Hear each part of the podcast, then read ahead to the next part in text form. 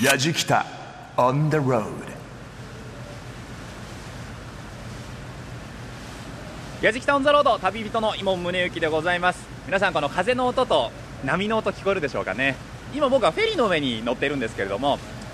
僕が今どこに向かっているかというと、気仙沼の大島というところに向かっております。今日はですね、やじきたオンザロード宮城県気仙沼大島復興海開きレポートということで、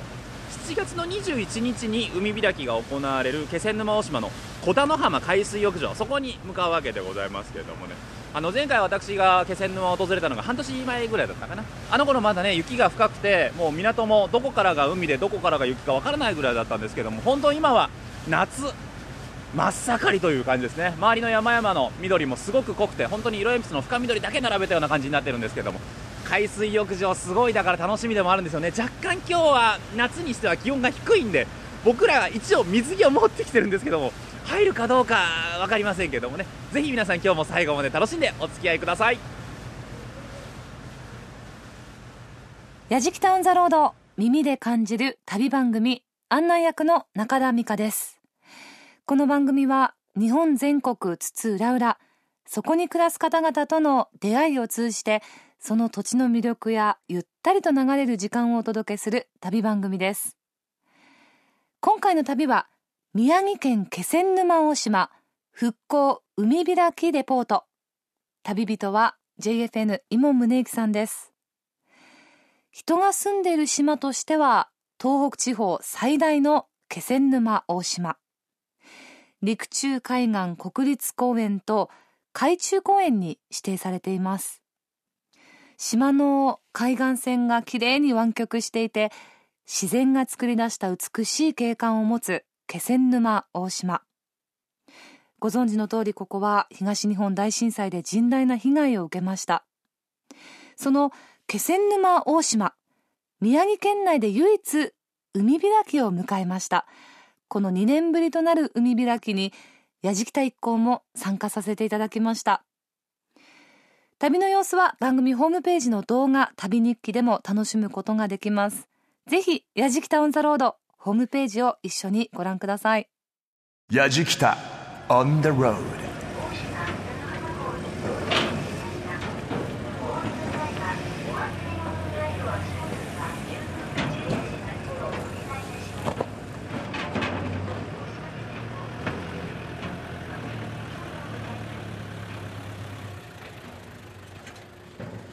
やじきたオンザロード、耳で感じる旅番組、宮城県気仙沼大島復興海開きレポート、中田美香がお送りしています。やじきたとしては2度目、およそ5ヶ月ぶりの気仙沼です。そんな気仙沼の港からフェリーでおよそ30分、緑の真珠とも謳われる癒しの島気仙沼大島へと上陸。人が行き交い賑やかな浦の浜港、更地が広がる景色は未だ津波の被害を物語っています。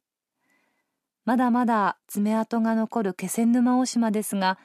2年ぶりの海開きを迎えるにあたり、島の方々はどんな思いなのか。イモンさんは気仙沼大島の今を知るため、まずは気仙沼大島観光協会の仮設事務所へと向かいます。やじきたOn the road。 フェリー乗って大体30分ぐらいですかね、気仙沼の大島に着きましたけれども、今回実は気仙沼大島をご案内していただく方がいらっしゃいます。気仙沼大島観光協会の事務局長の櫻井武さんです。今日事務局に来てるんですけども、櫻井さんよろしくお願いいたします。今日はよろしくお願いします。今日実は海開きなんですよね。はい、おかげさまでですね、震災後、昨年は営業できなかったんですが、2年ぶりの再開ということで、はい、いろんな思いあると思うんですけども、はい、よかったですね。でもそうですね、今までいろいろなその瓦礫清掃等の全国の方々からのボランティア等で、準備を進めさせていただきまして、やっとどうにかこの日を迎えられたかなというふうに今は思いです。いろんなご苦労あったと思うんですけれども、はい、これは本当大変だったなっていうのはどういったところでしたか。やはり震災後ですね、そのがれきで砂浜が見れない状態の小田の浜の状況を見たときには、これはも3、4年はかかるんじゃないかなというふうにまずは思いましたし、はい、あの瓦礫をどのように今後片付けていくのかなというふうな思いでもう呆然としたような状態だったんですね。一口にその瓦礫とおっしゃいますけれども、はい、その量たりはものすごいものだったわけですもんね。かなりの量でしたね。はい、これを、ボランティアの方、自衛隊の方、はい、いろんな方が地道に一つ一つきれいな砂浜を取り戻す作業をしていたということですよね。はい、そうです。全体の、はい、今海開きといってもですよ、はい、ビーチはどれぐらいこう開かれるんですか？震災前はですね、砂浜大体500メートル、横幅ですけれども500メートルほどだったんですが、3分の1程度で150メートルの遊泳場所という形での今年についてはご案内になります。大体この大島の海開きというのはシーズンでどれぐらい？震災前ですと、7月の10日前後ぐらいにもう海開き開始しておりまして、はい、約2ヶ月ほど期間を迎えているんですが、はい、今年につきましては、約1ヶ月程度で、期間を抑えまして、はい、ご案内をするという形です。ということは、はい、本格的に、はい、ビーチの、広さも元通りに戻してっていうふうになると、はい、また来年っていう。そうですね、また少しずつですが来年はさらにまたよりスケールも少しずつは広げながら、ご案内できればと思います。今年がみんなの思い出がすごくいい思い出になって来年ねまたさらに活性化するといいですよね。はい、皆様方に来ていただくことでまた元気をいただきながらまたその砂浜清掃だったり、あとは私どもの普段の生活で元気をいただきながらまた日々前進できるように頑張っていきたいと思います。多分リスナーの皆さんも来ると何か手伝えることないかなって思うと思うんですよ。はい、だからそういうところで、例えば観光協会さんだったりとか地元の人の話聞きながら、はい、お手伝いに来るっていうのも僕は一つありなんだろうなって思うんですよね。はい、観光協会としましてはソフトボランティアということで、観光地の整備作業ということで、はい、日々募集はしておりますので一度ご連絡をいただければ私どもの方でご案内できると思いますので。だって自分が一つ何か片付けたりとか、はい、きれいにしていって来年それがねまたビーチが少しまた大きくなったりすると、はい、やったなって思うと思うんですよ。はい、そういった声がやはり私たちにも大きな力になりましたので、ぜひ一度大島の方に来ていただきながらそういった活動も含めて、お越しいただければなと思います。実際ビーチは今どんなレジャーが楽しめるんですか？今年に限ってはですけれども今日はイベントもありまして、10人乗りの e ボートだったり、はい、あとはシュノーケリングあとは砂浜の方でビーチヨガそういったものもありますしあと面白いところで今日はホタテ釣りなんかもちょっとホタテ釣りはい協力させていただいてご案内してました。はい、そうなんですね。はい、なるほど。フェリーで僕らも大島に着いた時に、はい、結構子どもたちもいっぱいいてですね、はい、これから楽しみだぞっていうような顔して待ってたんで、はい、あの子たちもきっと今頃海に着いてるのかな。ここ海を一望できる亀山でしたっけ、はい、があるというふうに聞いたんですけれども、はい、ちょっとそちらの方にご案内していただいてもよろしいですか？はい、わかりました。じゃあ今日よろしくお願いいたします。よろしくお願いします。ありがとうございます。やじきた On the Road。さあ観光協会の事務局から、車でぐいぐいと山を登ってきまして、はい、で僕ら若干今息が切れてるんですけどもさらに亀山の上の展望デッキのところにね、はい、今いてまさにここは気仙沼の大島を一望できる場所なんですが、はい、ちょっと桜さん地形の説明していただいてもいいですか？はい、それではですねまずは、正面がこれが大島の全景ですね。全景になるはい、僕らが今目の前に見えているのが、はい、砂浜が2つほど手前と奥に見えていますが、はいまずは奥の方がまさしく本日オープンする小田の浜の海水浴場、はい、それから手前につきましては、地引き網などの体験をする場所になっているんですが田中浜というところの砂浜になります。多分上空から見たらハートマークになってるんじゃないかみたいなね形で砂浜が2つ見えてますけどね。はい、まさしくその通りですね。はい、なるほど。はい、そうか。しかしここの景色絶景ですね。ここはもう見渡す限り360度リアス式の海岸がですね、一望できるというような場所なのでなかなか珍しい場所ではあるかなというふうに思います。海の色も綺麗なんですけれども、山の緑が今夏なんですごく濃くて、そうですね、はい、これ高さ、神山はどれぐらいの高さなんですか？この山の高さは235メートルになります。はい、なるほど、はい。こうやって今櫻井さん、大島の景色を見渡されていて、はい、目の前には今日まさに海開きをするビーチがありますけれども、はい、今のお気持ちって率直にいかがですか？いや、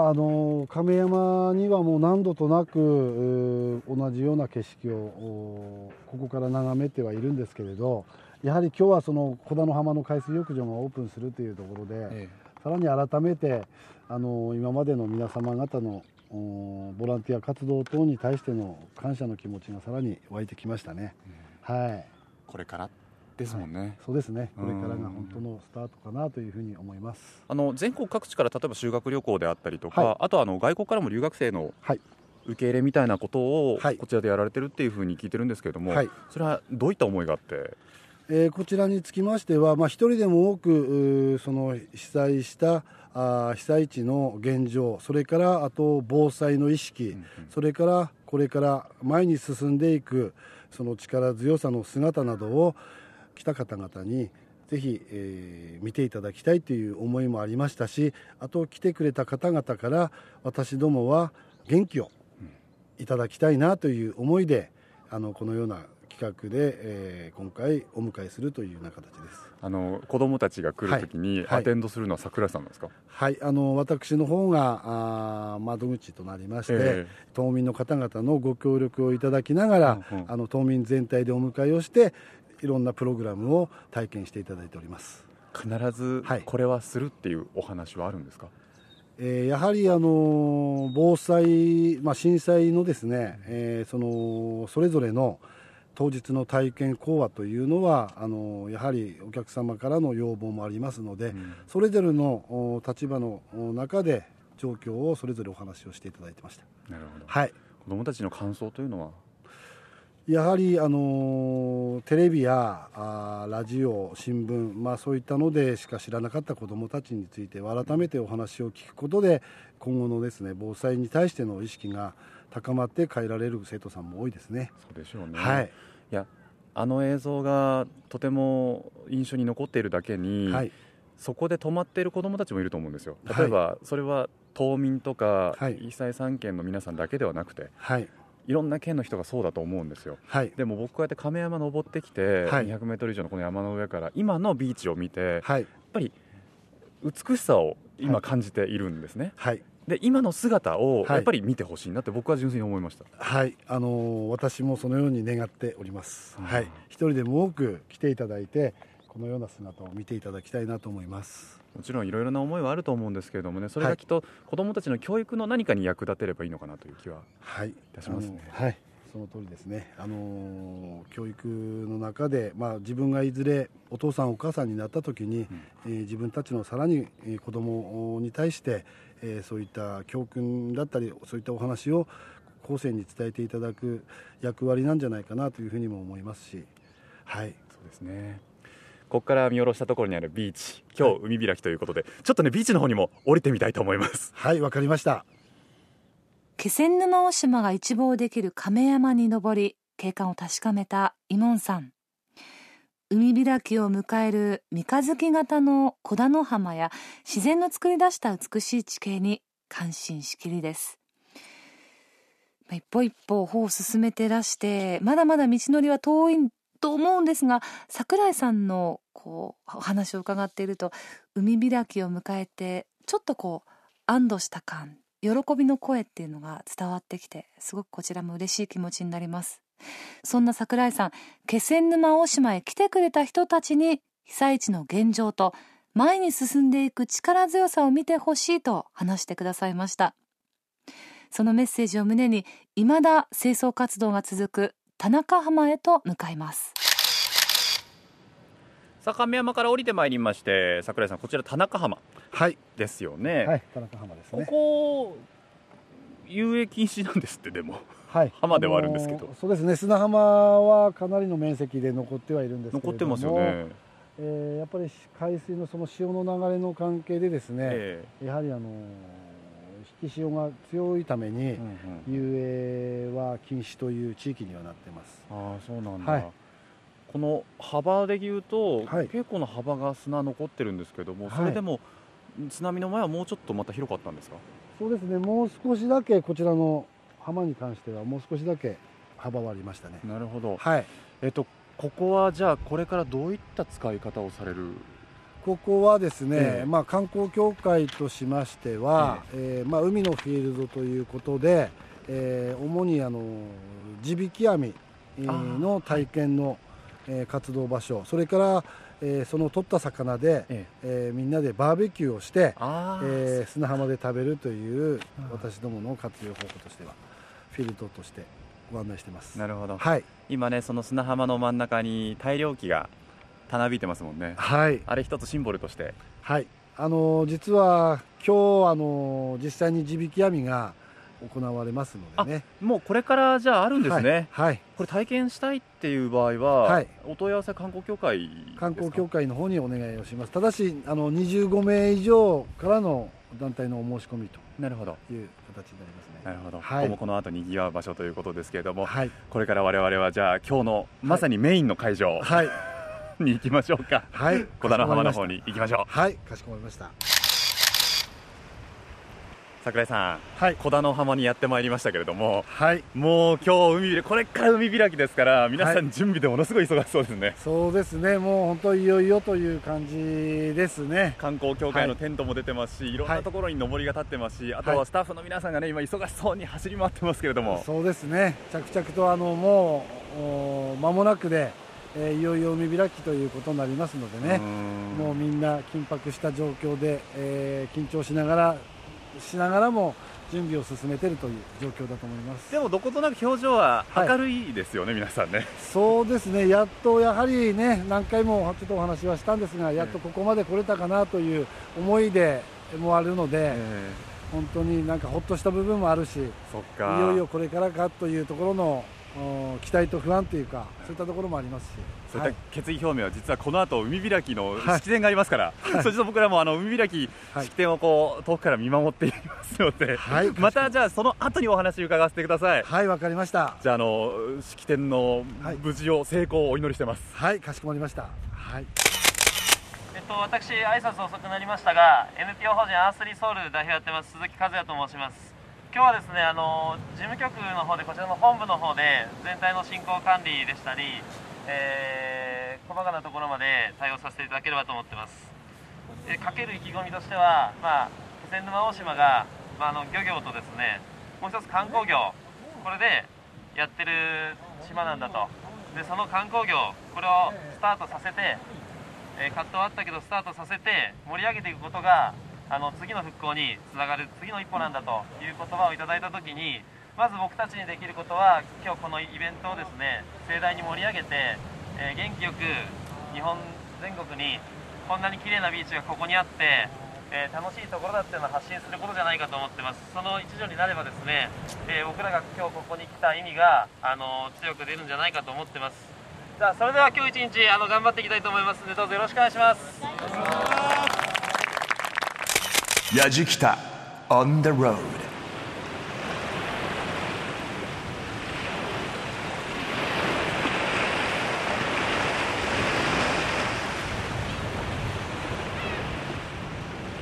やじきた on the road、 耳で感じる旅番組、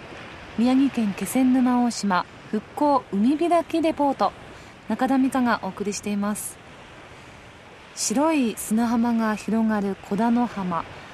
ここは環境省が認定する海水浴場100選の中でも特選に選ばれているビーチです。そして水際から30メートルほどあった美しい砂浜ですが、東日本大震災による地盤沈下で5メートルほど狭くなってしまいました。そんな中、去年から今年にかけて多くのボランティアの方々の協力を得てビーチを清掃、津波に備えて高台まで5分で避難できるよう対策も施されました。そんなビーチにたくさんの人が集まって、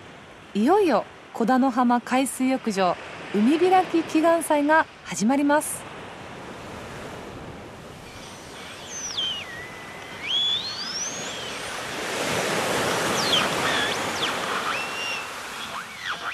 出した On the road。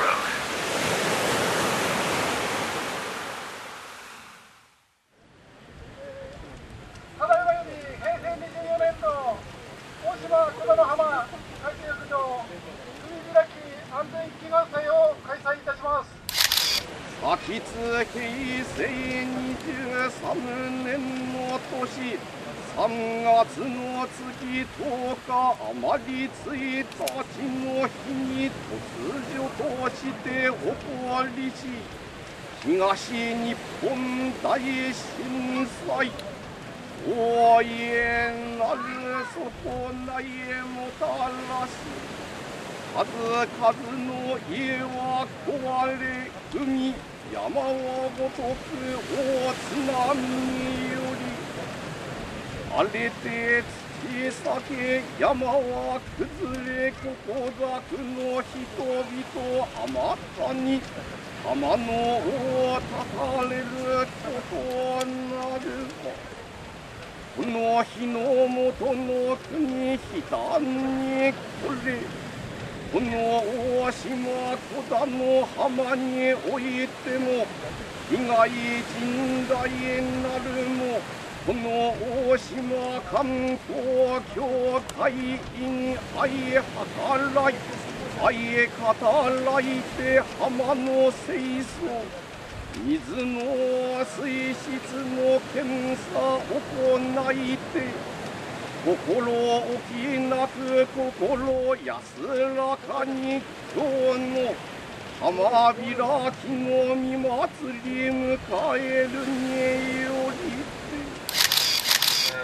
本日、小棚浜海水浴場の海開きにあたりまして、お忙しい中、多くのご来賓の方々そしてまた、多くのボランティアの方々にお運びいただきまして本当にありがとうございます。思えば 3.11 から海水浴場をオープンさせることができずにですね、島の産業の一つである観光に携わる者の一人として悶々とした思いでこの日を迎えたわけでございます。やはりその島の二大産業の水産と観光、その観光の最大の夏のイベントである海水浴場がオープンしないとまさしく復興の第一歩にはならないのではないかということで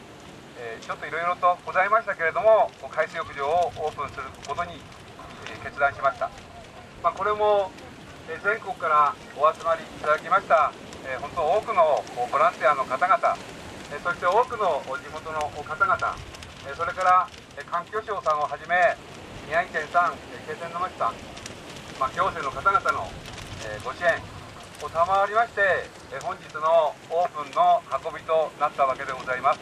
夏始まったばかりで状況は極めて良くないんですけれどもぜひ全国からですね多くの方々が気仙沼大島に来ていただいて大島のファンになっていただいてそして大島を盛り上げていっていただければなというふうに思います。本日はどうもありがとうございました。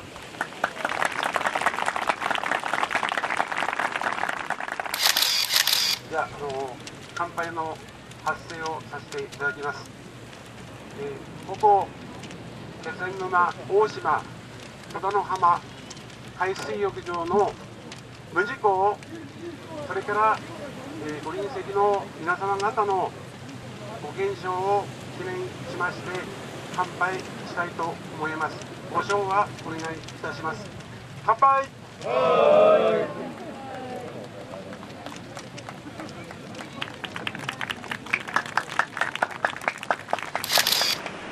黒エビもいたよ。何これ？あった。ねえ、カラスそれ見つかる。矢の鍵の声です。はい、行きますよ。準備はいいですか。はい、両手を重ねて、顎を乗せて。顎乗せて、お手手に顎乗せて。よ、よ。イエーイ。はい。あるよ、まだあるよ、まだあるよ、まだあるよ。はい。櫻井さん、はい、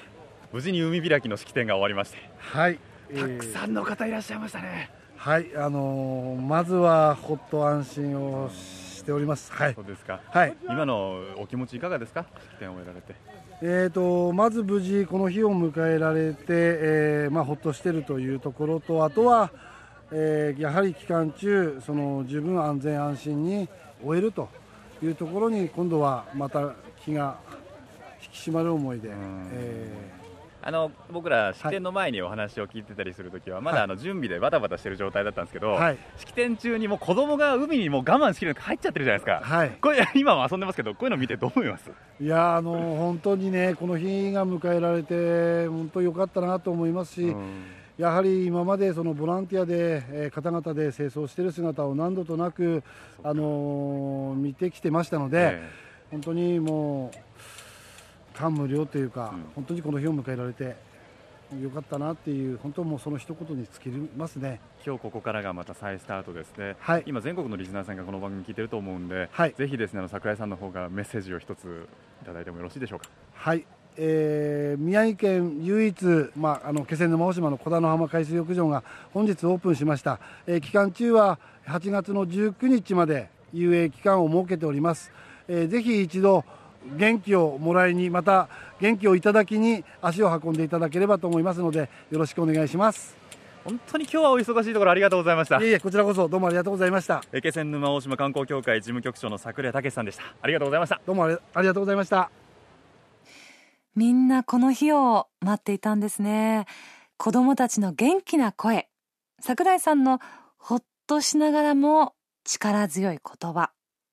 この海開きにはたくさんの笑顔と思いがありました。中田美香がお送りしていますやじきたオンザロード、耳で感じる旅番組、宮城県気仙沼大島復興海開きレポート。宮城県内で唯一の海開きに参加させていただいたやじきた一行、気仙沼大島を後にして気仙沼へ戻りました。今度は震災以降、お母さんと赤ちゃんのためのサポートを行っている団体ピースジャムの代表佐藤健さんに会いに行きました。5ヶ月ぶりの再会です。気仙沼の今についてお話を伺います。やじきた on the road。 さあ、前回気仙沼に来た時もですね、この方のお話を伺ってたんですけども、どうしてもやっぱり僕この人もう一回会いたくて来ちゃいました。ピースジャムの代表の佐藤健さんです。よろしくお願いいたします。佐藤さん、はいはい、お久しぶりでございます。お久しぶりです。本当会いたかったんですよ。あ、本当ですか。うん、でもピースジャムの活動なんかも、僕ツイッターをね通していろんな人に知ってもらいたくて、いつもこう情報が流れるとリツイートするようにしてるんですけども、ありがとうございます。あれから5ヶ月、あの取材から5ヶ月ですけども、佐藤さん変わらないですね。ちょっと髪が伸びた感じ。髪伸びましたね。あの時は冬だったので、すごく雪が深くて、このインタビューの時間が終わって車に戻ったらもう車の上に雪が積もってるような状態だったんですけども、あの頃に比べるとやっぱり街に色ができたのと、あと人に活気が少しずつ戻ってるのは車でぐるっと回っててもなんとなく感じました。でもやっぱり住まわれてると特に感じるんですか？いや、ただ住んでいるとそのインフラ的なものも見えはするんですけれども、それよりもその人にこう触れ合ってるじゃないですか、毎日。その中でそのやっぱり震災がいまだに続いてるんですよね、で1年経ちましたとかありますけれども、やっぱり節目ってものが住んでいると感じないなというのがこれ不思議で、こう仕事で東京行くとこれ同じ日本なのかなって思うわけですね、でもやっぱり帰ってくるとその足りないものがたくさんあって、あったものがないっていうのが感じますよね。いや、僕本当思うんですけど、ピースジャムって赤ちゃんとね、そのママをなんていうかな、サポートする団体じゃないですか、で常にホームページの中では今足りないものを公表してるわけですよね、多分リスナーさんにとってみると、あれまだ足りないものあるんだってびっくりする方も多いと思うんです。でもそれは今佐藤さんがおっしゃったみたいに年月で区切っちゃうから、1年経ったら足りなくもないでしょって思ってる人もいるんだけど、でもやっぱり現在進行形で続いてるっていうことですよね。そうなんです。やっぱり精神的にも立ち上がれない人たちは露骨に出てきたし、逆にそのどんどん進んでいる人もいるし、こう色合いが見やすくなってきてはいるんですけれども、やっぱり出遅れた人たちからしたらこう何かフォローが必要だったりするのかなと、うん、またその物資支援に関してはその今のニーズとしてはそのミルクやおむつももちろん必要なんですけれども、それがないと赤ちゃんが死んじゃいますよっていう時期ではないですね、うん、なるほど、うん、ただその雇用保険であったりその失業保険ですね、うん、そういったものがそろそろ切れる方たちも多くなってきて、経済的にその、ゆとりがなくなってくる時期に入ると思うんです、この夏から、うん、で収入のない状態で子育てをするっていうのはやっぱり家庭にとって大変なことなんじゃないかと。でその生活困窮に陥る前になんとか私たちもそのサポートできればなと、団体で、でその時にやっぱり生命に直結した救援物資としてのサポートっていうのが当初だったんですが、はい、今はその生活困窮に陥らないように、赤ちゃんの環境っていうのをこれ以上悪くしないようにということで、全国から今までに物資を受けてどんどん撤退していきますよね。1年っていう節目になった途端その物資供給もしなくしますとか。そうなんですね、うん、ただいつまでもそのおんぶに抱っこの体質っていうのも改善していかないといけないというのもあるんですけれども、うん、そうじゃなくてもやっぱり子育てだけでも手一杯なんですよね、お母さんたち見ると。そうですよね、うん、そこでフォローできる人はやっぱりしていった方がいいなと、うん、だからいつ辞めるっていうのも見えないし、うん、いつまで継続するっていうのも言い切れないんですけれども、ただもう大丈夫かなっていう、うん、見えてくる、うん、それが普通の空気としてこう街に見えてきた時に、うん、もう物資いいだろうという状態で行いたいんですけれども、今市内だけじゃなくやっぱり隣の、岩手県沿岸部であったり、はい、宮城県でもこの南の方の沿岸部であったりもサポートをしてるんですね、物資的に、うん、で今他に福島にもからもその必要があれば物資もお送りしている形で、そのなかなかその雇用の問題もあって、なかなか購入も難しいっていう状況に陥っている方も震災以降いるっていうことで、まあ、もちろんそれはそういった方のために支援物資預かってますからということで、お渡しするようにしてたんですね。ピースジャムではもちろんその赤ちゃんを育てるママの支援としてピースジャムを作ってたりとかですね、あと働くプラットフォーム作りをいろいろされてると思うんですけども、ここで支援されてるお母さんたちっていうのは、その気持ちであったりとか、表情であったりっていうのは。そうですね、初めてその雇用支援を行った時は、辛い気持ちを持ってお母さん方はこの働き始めたんですけれども、うん、皆さん、はい、悲しみっていうのはこうなかなか伝わらないもんで、自分個人の持ち物じゃないですか、うん、ただその震災っていう大きい枠組みの中で子育てをしてるっていうだけでねぎらえられるんですよね、うん、それでそのコミュニティってものが徐々になんですけれどもでき始めて、当初は硬い表情だったんですけれども、重ねるごとにあははあははとこう笑うようになってきて、最近はもうドリフですね笑い屋のおばちゃんみたいなはい、あの声です、ね、なんかおばちゃんではないんですけどね、まあまあそうですね、まあ、若いママさんたちでしょうからねそうですね、はい、でそのくらい笑い合えて、その職場ではいいそのライバルであったりしっかりした仕事をしてるんですが、うんうん、そのプライベートでも行き来していて、こう育児の話をしたり子供を連れてですね、はいはいはい、そういう交流も生まれてきてですね、そういった点だけでも自分としてはすごく嬉しくて、うん、安心でしょうね、安心がそうさせてるんでしょうね、うん、そうなんですね、うん、どうやったら今日笑えるかなっていうのをですね、うん、思ってるんですけども、はいはい、デトックスすることだと思うんですよ、一日の毒をその日のうちに流す、うん、もうこれ難しいことだと思うんですけれども、うん、でも一日一回笑えればいいと思うんですよ、うん、でもう一つが夢を持つことじゃないかなと思うんですよね、うん、例えばこのジャムをたくさんの人に食べていただきたいから、さらに